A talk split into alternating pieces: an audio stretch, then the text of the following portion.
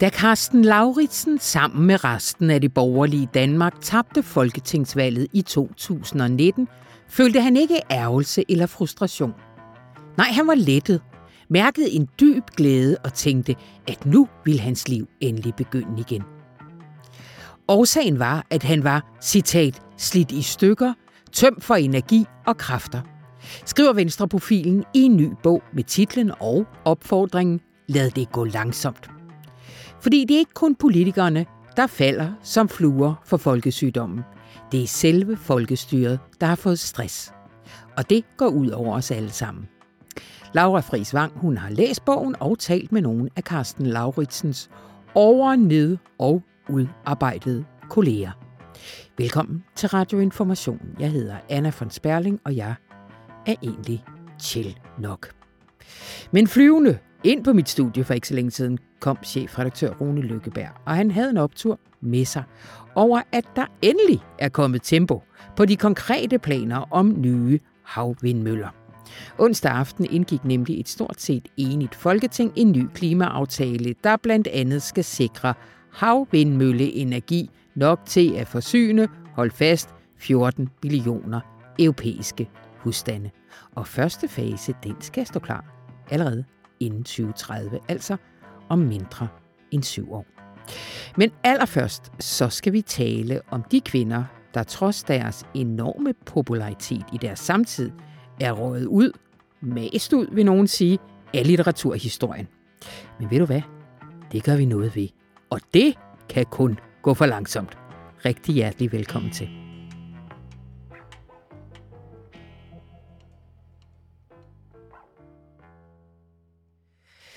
I århundreder har kvindelige forfattere været fraværende eller skrevet ud af litteraturhistorien. De er jo stort set fraværende i danskfagets litteraturkanon for folke- og gymnasieskolerne, som fremtidens magthavere dannes i. Det råder information nu både på. Erik Skyrum Nielsen han præsenterer her over sommeren en litteraturkanon med 12 uundværlige kvindelige forfattere, lige til at sætte på pensum. Velkommen til dig, Erik. Mange tak. Øh, jeg synes egentlig, før vi går videre, at du lige skal fortælle os, hvad en kanon er. Kanon er jo altså græsk og betyder rettesnor. Øh, vi bruger det også om øh, at synge kanon, altså i en slags bestemt orden. Ja. Øh, og vi bruger det, når vi taler om den hellige skrifts kanoniske bøger, altså Bibelen.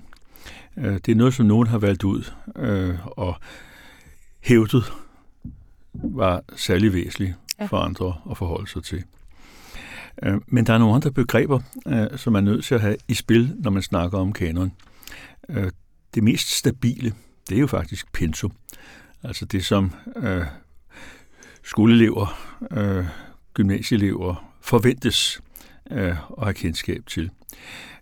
Sammenlignet med det, så er kanon noget mere dynamisk mm. og flytbart. Og på den anden side af kanon, ja, der ligger jo så favoritterne, Øh, og favoritter, det kan jo godt være nogen, øh, som bestemte mennesker har i en bestemt periode, øh, og det kan være noget, som et enkelt menneske har. Mm. Men der er jo faktisk øh, et samspil mellem de fire begreber. Altså, da Pil Dallov i øh, 1983 udgav Det moderne gennembrudskvinder, som en slags protest imod, eller modbog til Georg Brandes Det moderne gennembrudsmænd, der lagde hun da ikke skjul på, at de forfattere, hun valgte ud, øh, det var nogen, hun personligt øh, holdt af, og som hun meget gerne så indlemmet, måske i kanon, og måske også i sidste ende i pensum. Men det var startet som favoritter. Mm. Og det samme gælder et af de nyeste initiativer til genudgivelse af kvindelige forfattere, nemlig forlaget Gladiators Sandalserie, som redigeres af Jakob Sandvad og forfatteren Hans Otto Jørgensen. Øh, de kalder sig klassikere på kanten, mm-hmm. og lægger meget vægt på, at de bøger, de udgiver eller genudgiver, øh, skal være nogen, som har en eller anden skæv position i forhold både til litteraturhistorien og faktisk også til forfatternes samtid. Det synes jeg, de har levet fint op til. Mm. Der er et godt eksempel i Helga Johansen, hvis roman Hinsides som handler om et ophold på psykiatrisk institution, nærmere bestemt øh, Sankt Hans. Øh, udkom der omkring 1900, og nu er altså blevet genopdaget øh, takket være øh, Gladiator. Og det gælder også en forfatter som Olivia Levison, øh, som var med i Pil Dallerups Det moderne gennembruds kvinder, og i mine øjne måske er den betydeligste øh, af forfatterne, der dukkede op i 1870'erne først og fremmest. Mm. Men altså, de begreber øh, hænger sammen. Ja. Øh, skal man tro på nogen, der siger, at det ikke er favoritter? Nogen, der kom ind og hævdede, at nu har de lavet den ultimative liste ud fra nogle objektive kriterier om, her er de største. Ja, de, de kriterier findes ikke. Nej, det var det. Øhm, og vi kan argumentere for kvalitet. Det synes jeg er vigtigt. Ja. Altså, øh, vi har subjektive præferencer, men vi kan også godt i en øh, litteraturformidlings- og litteraturkritisk kontekst prøve at forklare, hvorfor vi synes, at noget er mere væsentligt end noget andet. Ja. Og der kommer vi så uværligt også over til et spørgsmål om repræsentativitet. Ja. Altså mine kriterier for at vælge 12 Øh, kvindelige forfattere ud fra det 19. og 20. århundrede. Øh, de har været æstetiske. Jeg synes, det skal være nydbrydende, original litteratur, øh, som jeg tænder på simpelthen. Ja. Men jeg er også forpligtet på, om det er forfattere, som i samtiden har haft en vægt, og som jeg tror kan sige os unge mennesker er i dag noget som historiske vidnesbyrd om tænkemåder og skrivemåder og især følemåder ja. øh, tidligere øh, i, i dansk kultur. Ja. Øh, Erik, du starter den her øh, serie her fredag øh, i øh, litteraturtillægget med en øh, åbningstekst. Øh, du skriver jo, at øh, udgangspunktet er, at du kan jo konstatere en øh, himmelråbende skævhed, der har præget den danske litteraturkanon anno 2004.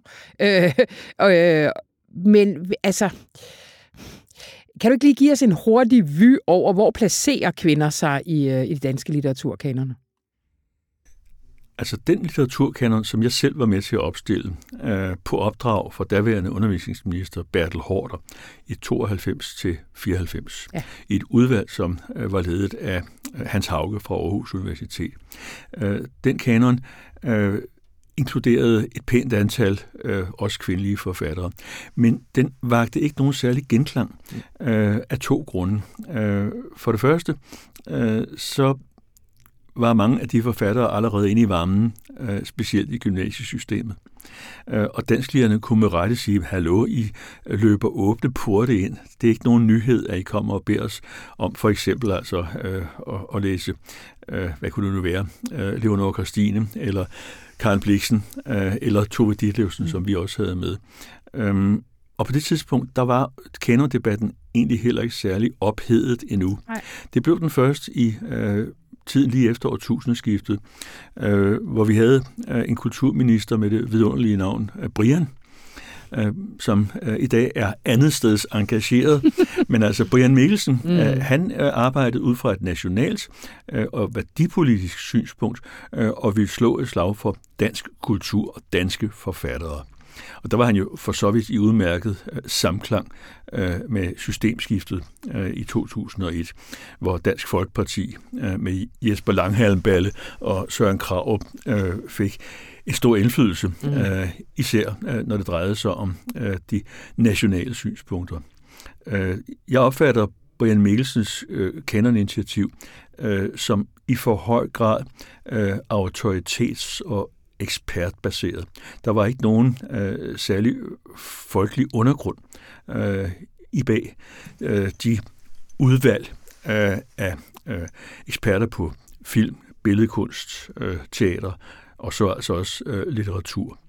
Og resultatet, da vi fik øh, en kanon på 12 elementer øh, for litteratur, øh, synes jeg ikke var særlig flatterende øh, for det daværende udvalg.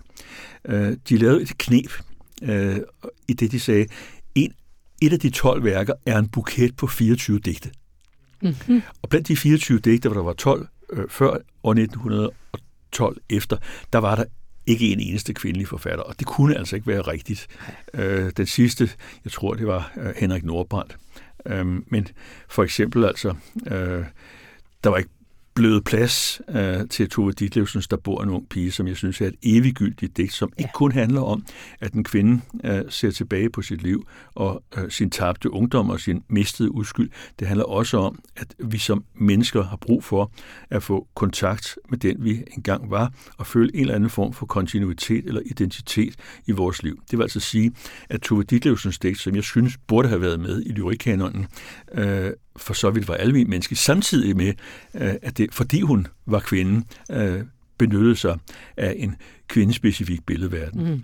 Nå, så tog de jo altså også øh, Karen Bliksens vintereventyr, øh, og de tog Leonor Christinas Jammersvinde, og så smuglede de øh, en enkelt kvindelig forfatter ind, nemlig Inger Christensen øh, med øh, digtkredsen, sonetkredsen, Sommerfugledalen. Mm. Og resten, øh, der kan man så selv regne ud, det er otte forfattere, øh, det var mænd. Mm. Det spændende ved den kanon, det var, at øh, udvalget faktisk havde gået efter værker, som øh, var spændende at samtale om, altså som var komplekse. Ja. Og på den måde synes jeg godt, øh, jeg kunne bruge den kanon til noget. For eksempel altså med øh, sådan et værk øh, som herværk ja. eller kongens fald. Ja. Men der, hvor de, synes jeg, ikke havde kontakt med tiden, øh, der var det, hvor det handlede om, om kønsfordelingen. Ja. Uh, I den her uh, introtekst, der uh, skriver du også, at uh, du til dels også godt kan skrive under på at have opereret med, med den blinde vinkel. Altså, du skriver, at forfatteren nu i snart fem årtier har været med til at forvalte den som underviser, forsker og dagbladskritiker, og forfatteren er i den forbindelse dig. Ja, der taler om en slags selvopgør. Ja. Yeah.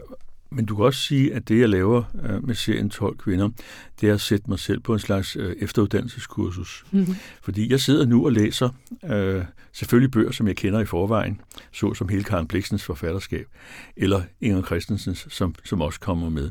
Men jeg læser også bøger, øh, som jeg åbner for første gang, og har store oplevelser med det. Også indimellem skuffelser. Ja. Øh, men først og fremmest store oplevelser, øh, fordi der åbner sig en verden, en rigdom for mig, øh, sådan som det jo også sker for andre, der går ud øh, og forlader de vante baner og giver sig til at læse forfattere, som øh, er blevet glemt. Ja. Og der peger så litteraturforskeren Lise Busk Jensen øh, i tilknytning til sin bog øh, Romantikkens forfatterinder på en meget, meget væsentlig mekanisme, i det hun siger, at i forfatternes samtid, øh, der blev de holdt oppe, også økonomisk, af et svar fra markedet i form af et publikum, som kunne bruge deres bøger til noget. Men da det marked, og dermed det popularitetsgrundlag, eller legitimeringsgrundlag, falder bort, fordi læserne dør, ja. øh, så er det op til litteraturhistorikerne, kritikerne, formidlerne i undervisningssystemet at opretholde de pågældende forfatteres ry.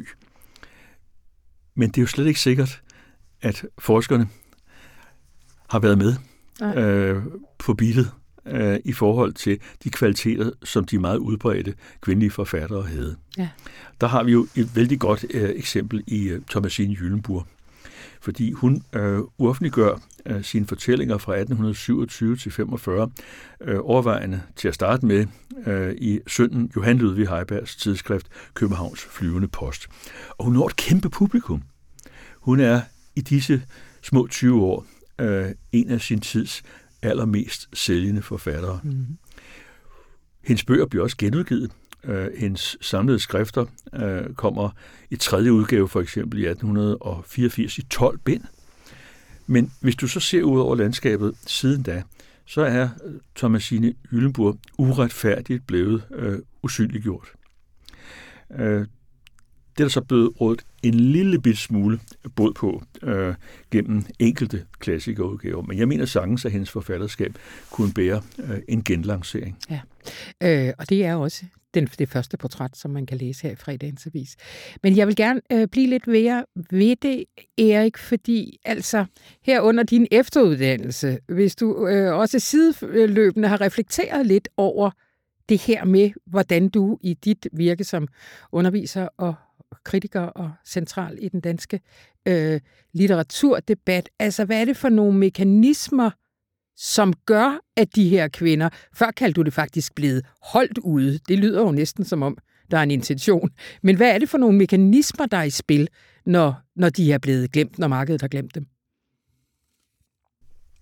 Først og fremmest handler det om, at øhm, den litterære kultur har haft en forventning om almen menneskelighed eller generalitet. Altså at bøger skulle være nogen, som kunne læses af alle. Mm. Øh, og derfor så skulle de helst øh, repræsentere mennesket. Men traditionelt så er det jo mænd, der har monopol på at være mennesker, og kvinder, øh, som har været henvist til en slags rolle som særart, altså en undtagelse for det at være et i godsøjne rigtigt menneske. Altså kriteriet om almengyldighed øh, og fælles menneskelig repræsentativitet er rent faktisk blevet brugt øh, kønsstrukturelt undertrykkende. Ja. Øh, så er der også spørgsmålet om øh, at læse som en mand eller som en kvinde. Øh, jeg bilder mig ikke ind, når, når jeg tager de her bøger op, at jeg pludselig øh, giver mig til at menstruere, øh, eller øh, er i gang med en slags åndelig kønsskifteoperation.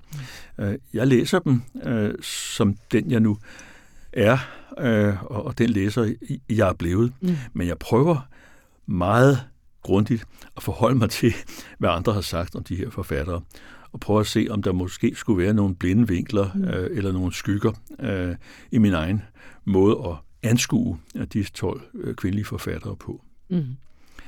Øh, så jeg er jo sådan set ikke kun i gang med en slags efteruddannelseskursus eller genoptræning. Jeg er også i gang med øh, at prøve at øh, rokke lidt øh, ved mine egne læsestrategier. Ja. Altså, øh, vi skal næsten have listen. Skal vi ikke det, så man kan glæde sig? Ja. Øh, jamen, Listen begynder her øh, 2. juni ja. med uh, Thomasine Jyllenburg, med meget vægt på uh, hendes meget lange novelle, uh, Ægtestand, uh, som burde være et must i gymnasiet, um, men også kan læses i uddrag, og som jeg meget varmt vil anbefale til studiekredsbrug. Ja. Uh, så er det Mathilde Fibiger, som vi jo kender som forfatter uh, til Clara Rafael, uh, som udkommer der i vinteren 1850-51, i øvrigt med forord af Johan Ludvig Heiberg, altså Thomasine Jyllenburgs søn. Mm-hmm. Øhm, der har jeg lagt vægt på, at øh, Mathilde Fibiger skriver andet end øh, brevromanen Clara Rafael, nemlig også øh, en skitse fra det virkelige liv, øh, og så en ret weird roman, der hedder Minona. Mm-hmm. Øh, efter dem kommer Olivia Levison, øh, som jo er et hit i Pil Dallerups Det moderne gennembruds kvinder. Og så Marie Brendal, mm-hmm. som vi mest kender øh, som omtalt som Jeppe Aukærs kone, i hvert fald i en periode.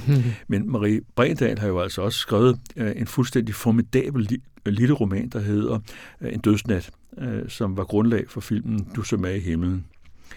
Og efter hende, øh, ja, der kommer jo så Karen Michaelis og Karen Bliksen. Og så to lyrikere, øh, som mere eller mindre er glemte, øh, og som øh, dør unge, eller relativt unge, begge to i begyndelsen af 40'erne, nemlig øh, Hulda Lytken og, og Bodil Bæk. Mm. Og der er det spændende ved det, at Hulda Lytken ved siden af sit lyriske forfatterskab også har et stort og temmelig vildert øh, prosaforfatterskab, blandt andet mm-hmm. romanen Dejnens Hus. Så kommer vi op Hvor til... Hvor er vi henne her øh, tiden? Altså, de øh, debuterer øh, i 2030'erne. Okay. Øh, og så efter dem kommer der en stor kvindelig modernist, nemlig øh, Tove Meyer. Øh, hende har jeg tidligere skrevet om i øh, den bog, der hedder øh, En særlig del af naturen, hvor jeg læste 20 danske øh, naturdigte. Men Tove Meyer, hun er også øh, spændende øh, som en dansk efterkommer, kan vi sige, eller dansk søster til øh, Edith Södergran, altså den store finlandssvenske øh, ekspressionistiske modernist. Og så er vi jo næsten op i vores egen tid nu, ikke? Fordi så kommer Sonja Havberg øh, med syv år for Lea, som jeg har en ganske personlig grund til øh, og glæder mig til at skrive om, fordi øh, min mor øh, under besættelsen øh, skrev afgangsopgave på saleseminarium om lige præcis syv år for Lea. Øh, senere udgav Sonja Havberg, eller efter sin død, øh, udgav man øh, Sonja Havbergs roman April.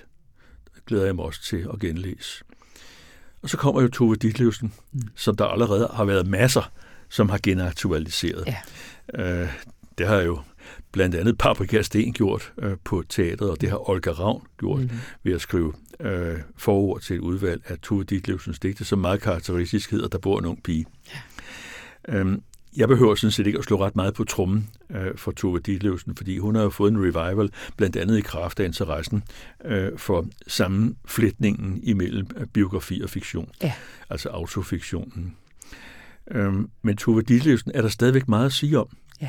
Øh, for eksempel øh, så kom der en helt ny vinkel på hende, eller i hvert fald en opgravet vinkel, øh, da Pia Fris Lenet, øh, også medarbejder ved nærværende fortrinlige avis, mm-hmm. øh, skrev efterord til Barndommens Skade.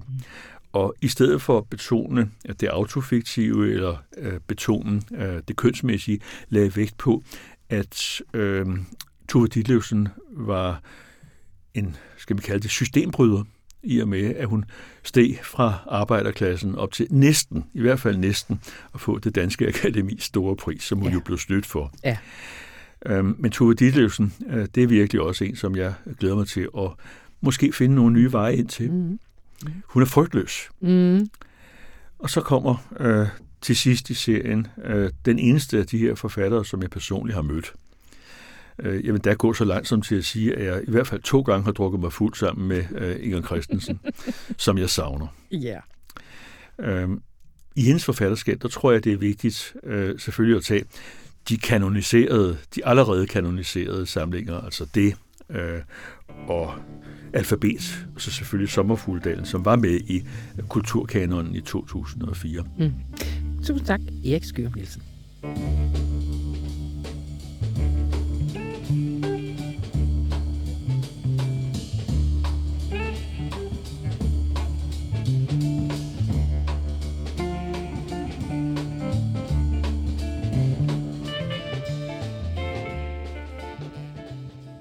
Hej Rune. Hej Anna. Det er længe siden, vi har haft en klimaoptur. Åh, giv du havde sådan en. Åh, men det har jeg! Det har, det, har, det, det, det har jeg. Var det vildt, at du kunne gætte det, Anna. Ja, ja, ja, det er fornemmelse. altså, fordi vi må, der er jo lavet en kæmpe aftale i den her uge, og det er en bred aftale med SF, Liberal Alliance, de konservative, Enhedslisten, Dansk Folkeparti, Alternativet og regeringen om en kæmpe stor udbygning af vores havvindmølleenergi, mm-hmm. som skal stå, stå klar inden 2030, og som vil levere, hold nu godt fast, energi nok til at forsyne 14 millioner europæiske husstande. Ja tak. Ja tak. Og det er punkt et, det, jeg tror, det er europæisk enestående, at man faktisk kan lave en aftale helt fra det yderste venstrefløjsparti og over til højre nationalistisk parti som øh, Dansk Folkeparti om så massiv en investering. Mm-hmm. Det er punkt et. Punkt to, så har staten 20% ejerskab af den her investering. Ja.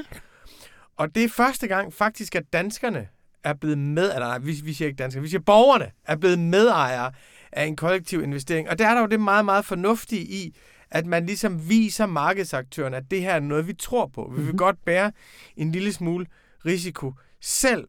Plus, at der er et eller andet over det her, det er, noget, det er ligesom et nationalt, øh, et, et, et, et, et, øh, et nationalt projekt. Og så vil du spørge, åh, nu har vi så meget optur, men hvad med havmiljøet? Mm-hmm. Der er ja, også sat en halv milliard af til at lave havmiljø, for det er jo det, det svære med alle de her vindmøller ja. og solceller, det er jo, at hver gang vi laver grøn omstilling, leverer energi, ikke hver gang, men meget ofte kommer vi til at smadre noget natur. Præcis. Og det vil sige, at vi har den her konflikt mellem biodiversitet og grøn omstilling. Og det er der altså sat en halv milliard af til at undersøge og sikre havmiljøet. Og den halv milliard kan der komme 300 millioner oveni. Det her, det er ligesom det, det Danmark er pisse god til med grøn omstilling. Partnerskab, offentlig-privat, meget bred opbakning, kæmpe store investeringer, europæisk lederskab, Optur. Optur. Men må jeg lige høre, Rune, fordi at... Øh, altså, det, der har været talt om længe i forhold til det her med at udbygge vores, vores øh, vindenergi, det er jo, at der også at det er langsomligt. Der er alle mulige byråkratiske barriere og sådan noget. Altså, altså rykker vi nu med det her? Altså, det her, der har man lavet en model, som er rimeligt, øh, som er rimeligt mobil, kan du sige. Det, vi har problemet med, med, med, med, med de andre havvindmølleparker, det er, at man havde sådan en åben dør-ordning, hvor alle kunne få øh, rettighederne, hvis, hvis de bare ville investere i det. Pludselig viste det sig at blive meget værdifuldt. Ja. Og så var staten bange for, at vi kommer til at give noget offentlig ejendom væk, som snyder danskerne for indtægter. Fuldstændig legitim Mm, bekymring mm. i, i øvrigt. Og så skal vi pludselig til at overveje, må, er det nu den rigtige måde at investere på? Og her er en ekstremt fin balance mellem, danskerne skal have del af investeringerne, men de har meget store risici, vil vi gerne have markedsaktører til at, til, til, til at løbe for os. Det, det, det, er, det, er, det, det er ligesom den ene balance. Den anden balance, det er jo, det er jo hele spørgsmålet om statsstøtte og så videre, som der også har været meget, meget snak om. Så vi har en masse ting, der er gået i stå Ja. på grund af de her balancer. Så er der øh, på et andet område, hvor tingene også går i stå, og det er jo folks ufattelige ret til at klage over alt muligt i det her land. Not altså, in my backyard. Nej, og det er jo også det første, du hører, når den her aftale den bliver meldt ud, det er, at nogle sommerhusejere fra Grenå, Ja. der var blandt andet en arkitekt, der hed Lars Kastanje, som jeg så på TV2, så, som sagde, jamen det her må ikke gå ud over udsigten. Mm. Det her må ikke gå ud over udsigten. Og det må man jo erkende, at det er jo en omkostning. Man skal ikke Det sige, at det ikke er en omkostning. Øh, så, så de Det er steder, derfor, når jeg kører ned igennem, øh, igennem landet med min søn lige fra han var helt baby, så har jeg sagt, ej, se de smukke vindmøller. For jeg tænker, det er jo også bare en æstetisk tilvændingssag, ikke? Jo, men kan du også sige det med solcellerne? Øh, nej. jeg siger, se forne. Ja, De går altid. Se, så, så, så, så den, altså, hey, vi har afklaret det med ejerskabet her. Jeg Ja. synes, vi har gjort det på en relativt fornuftig måde. Det kunne godt have været mere ejerskab, og sådan at man havde lokalt ejerskab, som man jo har på Bornholm for eksempel. Øh, men, men- sådan er det, det, her, er, en- det er en stor skala administrativ ting, som, som leverer energi. Men man kan sige, det her er det, vi er rigtig gode til. Men ved siden af det er jo det, vi er rigtig dårlige til. Og det er ligesom at få lavet de svære aftaler med transport, få lavet især de svære aftaler med landbrug. Danskerne er skide gode til at producere mere energi. Vi er enormt dårlige til at nedsætte Ja. vores energi. Ja. Historien om Danmark som naturfolk, der er vi de bedste til at sortere affald i verden, men vi, vi producerer er også mere affald end nogen som helst andre. Ja, det var det. Øh, nå, men uanset optur, tusind tak. Rune Lundberg. Optur.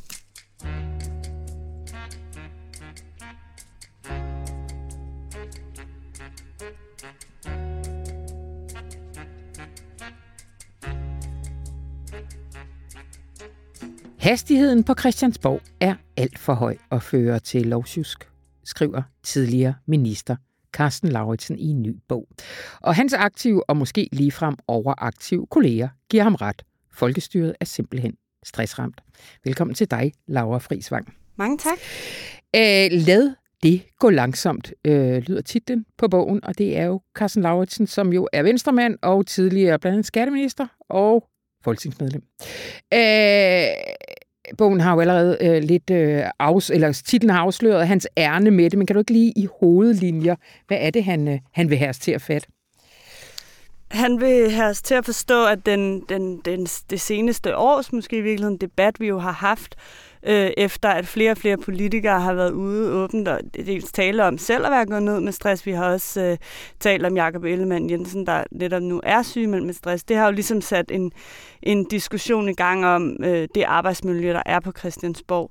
Øhm, og Carsten Lauritsen vil så gerne gå videre end det og sige, det er ikke bare enkelte politikere, der bliver stresset, det er simpelthen hele folkestyret, der er øh, stressramt. Altså det går simpelthen øh, for hurtigt, og den måde lovgivningsarbejdet fungerer på i dag, det, øh, det, er, det er sygt og uhensigtsmæssigt, fordi det, øh, der, der, der er så højt tempo. Ja, ja, fordi, og det går ikke bare ud over dem, der bliver presset til at øh, gennemføre det her, det går simpelthen øh, ud over os alle sammen, forstået sådan, at der bliver øh, hastet ting igennem, der ikke passer med virkeligheden. Ja, lige præcis. Det er jo, øh, jo faktisk måske den væsentligste pointe, at hvis det bare handlede om bare øh, Ja. 4, 5, 6 øh, øh, politikers skæbner, så var det en ting, og det var selvfølgelig værd at tale om, men det er jo, som man siger, det er jo borgerne, det i sidste ende Ja. går, øh, går ud over, fordi det simpelthen bliver dårlig lovgivning, der, Ja. der bliver lavet inde på Christiansborg øh, og Slottholmen. Og han trækker jo rigtig meget på sin øh, egen erfaring som skatteminister, hvor mens han sad der i de fire år, var den ene skandale havlede jo ned over ham efter den anden, og meget af det argumenterer han jo var jo øh, et resultat af simpelthen dårlige beslutninger truffet på øh, af forskellige skiftende skatteministre øh, på begge sider af Folketinget, Ja. fordi man ønskede at vise handlekraft, men måske ikke rigtig havde gennemtænkt det særligt grundigt. Ja. Og så skal vi jo ikke forglemme, før vi går videre til, øh, til årsagerne, at der er jo altså også en tredje gruppe ud over politikerne og borgerne, og det er jo alle de ansatte i statsadministrationen. Præcis. Øhm, og han i bogen her øhm, går ikke så meget ind i den del, men det er jo præcis noget, vi så har hørt rigtig mange andre øhm, tale om den seneste tid, altså embedsmændene, hvor hårdt spændt for de er, og hvordan deres arbejdsvilkår også bliver mere og mere presset, og hvordan de også går ned med stress, men jo også øh, advarer om, at det går ud over kvaliteten af lovgivningen. Ja. Øh, han står ikke sådan alene med at have påpeget øh, de her problemer. Altså, der har været sådan en, øh, en række andre øh, øh, øh interessenter, der har, øh, der har råbt vagt i gevær de seneste år. Ja, præcis. Så på den måde øh, er det ikke sådan en bravende nyhedsvinkel, øh, den her bog kommer med. Altså, det er ikke sådan super overraskende. Vi har jo øh, folk, der interesserer sig for øh, politik og samfund, har jo... Øh, rigtig mange har i hvert fald læst Sigge Winters bog, Entreprenørstaten, ja. som handler om, øhm, hvordan øh, politiske reformer i høj grad øh, måske har gode intentioner, men når de skal ud og virke i virkeligheden, så øh, har de slet ikke den effekt, som politikerne ønskede, og, og det, som, som dem, som er interviewet til den bog, siger, det er jo også det samme, fordi at det simpelthen er gået for hurtigt, og det er ugennemarbejdet, og det øhm, er et produkt af det her system, som er stresset øh, af forskellige årsager. Ja. Hvad er det, øh, hvis vi skal komme til, til årsagerne til, øh, til, til det her enorme tempo, hvad peger Carsten Lauritsen på er, øh, er grundene til, at det, at, det er blevet, at det er blevet skruet sådan op? Han nævner forskellige årsager. Hvis jeg lige skal fremhæve nogle af dem, så, øh, så handler det dels om, om øh, den øh, medievirkelighed, som øh, politikerne opererer i. Dels med fremkomsten af sociale medier, hvor de i stigende grad og 24-7 skal være til stede der. Øh, men jo også øh, alle de her øh, breaking-medier, der måske startede med, med TV2 News i, i midten af nullerne, men jo nu i virkeligheden også gælder rigtig, rigtig mange af de, af de skriftlige øh, medier og dagblade, at, at de 24-7 kan blive risikere, risikere at blive øh, ringet op af en journalist og blive stillet spørgsmål, men jo også øh, en, et, en maskine, de selv fodrer ind i, og på den måde har han jo også noget, noget selvkritik og selvindsigt i forhold til, at, at, at øh, politikerne øh, også lever af den her maskine, mm. og, og hele tiden er afhængig af at skulle positionere sig, og skulle komme ud med udspil, og skulle reagere på mediehistorier med, med snuptagsløsninger og, øh, og lovgivning, som måske ikke er så gennemtænkt, men som viser, at øh, det er noget, de har taget stilling til, og noget, der betyder noget for de enkelte partier. Og lidt i forlængelse af det, så nævner han også konkurrencen mellem øh, partier, at der er ja. kommet flere og flere øh, partier i Folketinget, og det mener han er en af grundene til, at at, at hver enkelt parti og politiker vil være mere og mere stresset. Fordi, at, og det gælder vel ikke mindst for en borgerlig politiker? ja, men, men i den grad, der er kommet ret mange nye partier på den fløj. Men jo også, nu, nu taler øh, jeg også med Jakob Mark fra den anden side, som jo også nævner, at det er også noget, som SF øh, altså, tænkte meget over, da der pludselig kom Alternativet og Grønne partier, ja. og øh, jamen også mange små partier på venstrefløjen, som man kæmpede øh, om de samme vælgere. Ja. Øh, og så er der jo nogle ting, der knytter sig meget specifikt til corona. Ja, altså det, øh, det er klart, at flere peger på, jeg har også talt med øh, formanden for Djøf, som siger, at der, hun ser ligesom, at der er sket en, øh, en accelerering af øh, af den hastighed, kan man sige, som lovgivning øh, sker i efter corona, fordi man skulle lave al den her hastelovgivning for at reagere øh, på den her skræmmende pandemi. Øhm, men efter det, så er det som om, så er systemet ligesom i det giver, og så ja. bliver det bare ved. Ja. Øhm, og der har Zetland jo også lavet nogle meget interessante øh, artikler den seneste tid, og har blandt andet øh, fundet ud af, at øh, der er i 2018 var der 2% af lovgivningen, der var hastelovgivning, og i 2023 var der 20%. 20% ja. øhm, så på den måde ser det jo også ud til, at der er sket øhm, et skifte i, øh, i hastigheden. Ja. Tempoet. Øh, og du taler jo blandt andet også med Rasmus Jarlov, som øh, i forlængelse af det peger direkte på den nuværende regering, som, øh, som dem, der for alvor har sat, øh, sat øh, foden på pedalen. Øh, hvad er det, hvad er det han, øh, han siger? det, han, øh, han mener, at det til enhver tid vil være den siddende regering, som har det bærende ansvar for det her, ja. fordi det er regeringen, der fremsætter det meste af lovgivningen. Øhm, og han mener så, at det er blevet endnu værre, eller at det er blevet endnu mindre sandsynligt, at Folketinget vil sige fra over for regeringen i den nuværende situation, fordi vi har en flertalsregering, som jo betyder, at flertallet af dem, der sidder i Folketinget, kommer fra partier, som selv er i regeringen, og har dermed ikke incitament til at, at gå ind og sætte sig igennem af hans pointe ja. over for, for regeringen, som, som vil have mere og mere lovgivning igennem. Øhm, så han, øh, han spår ikke, at øh, han er ikke så optimistisk, når det kommer til, om, om, der, om Folketinget er et, øh, et organ, der, der faktisk selv vil gøre noget ved det. Og Nej. det synes han selvfølgelig er et problem, fordi han deler analysen med Carsten Lauritsen om, at det i sidste ende øh, det her tempo går ud over øh, kvaliteten af, af, den, af de love, som ja. vi alle sammen skal leve under. Ja. Øh, Carsten Lauritsen kommer også med en række forslag til, hvordan man kan få noget mere øh, ro på. Hvad, hvad, er de, hvad er de væsentligste? Øh, jamen, hvis jeg skal nævne nogle af de væsentligste, så er det, øh, han øh, foreslår faste fireårige valgperioder, altså ja. et system, som vi jo også kender fra Sverige, øh, som vi jo på mange andre områder sammenligner os med. Øhm, og det bærende argument for det er, at han mener, at der øh, øh, i det nuværende system altid op til et valg er en masse stress, fordi man ikke ved, hvornår det bliver udskrevet. Og hvis man ved det, øh, så, øh, så er der mere ro på øh, i, i de fire år. Ja, vi havde jo øhm. næsten et års lang øh, valgkamp her i Præcis, sidste runde. ja. Wow. Og al den positionering, der sker op til et valg, øh, vil måske mindskes lidt af, af hans øh, håb i hvert fald ja. øh, ved den model. Øhm, så mener han også, at man kan indføre viceministre.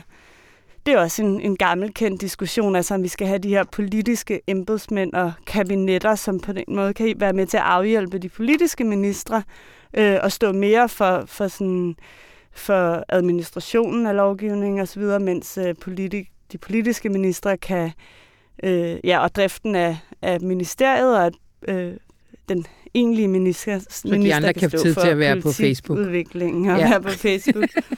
øhm, ja, så vil han fordoble spærregrænsen øh, for at få færre partier i Folketinget. Uh. Øhm, og øh, så ønsker han også en mere åben offentlighedslov, som, som jo også bakkes op af, af næsten alle partier, udover dem, der er i regeringen. Ja. Er det ikke sådan der? Og, og hvordan kunne en mere åben offentlighedslov afhjælpe tempoet? Måske knap så meget tempoet som det her med, at, at, øh, at Folketinget har mere indsigt i lovgivningsarbejdet, som på den måde skal være med til at føre kontrol og sikre kvaliteten af det. Ja. Og så øh, siger han også, at der skal simpelthen færre journalister på Christiansborg.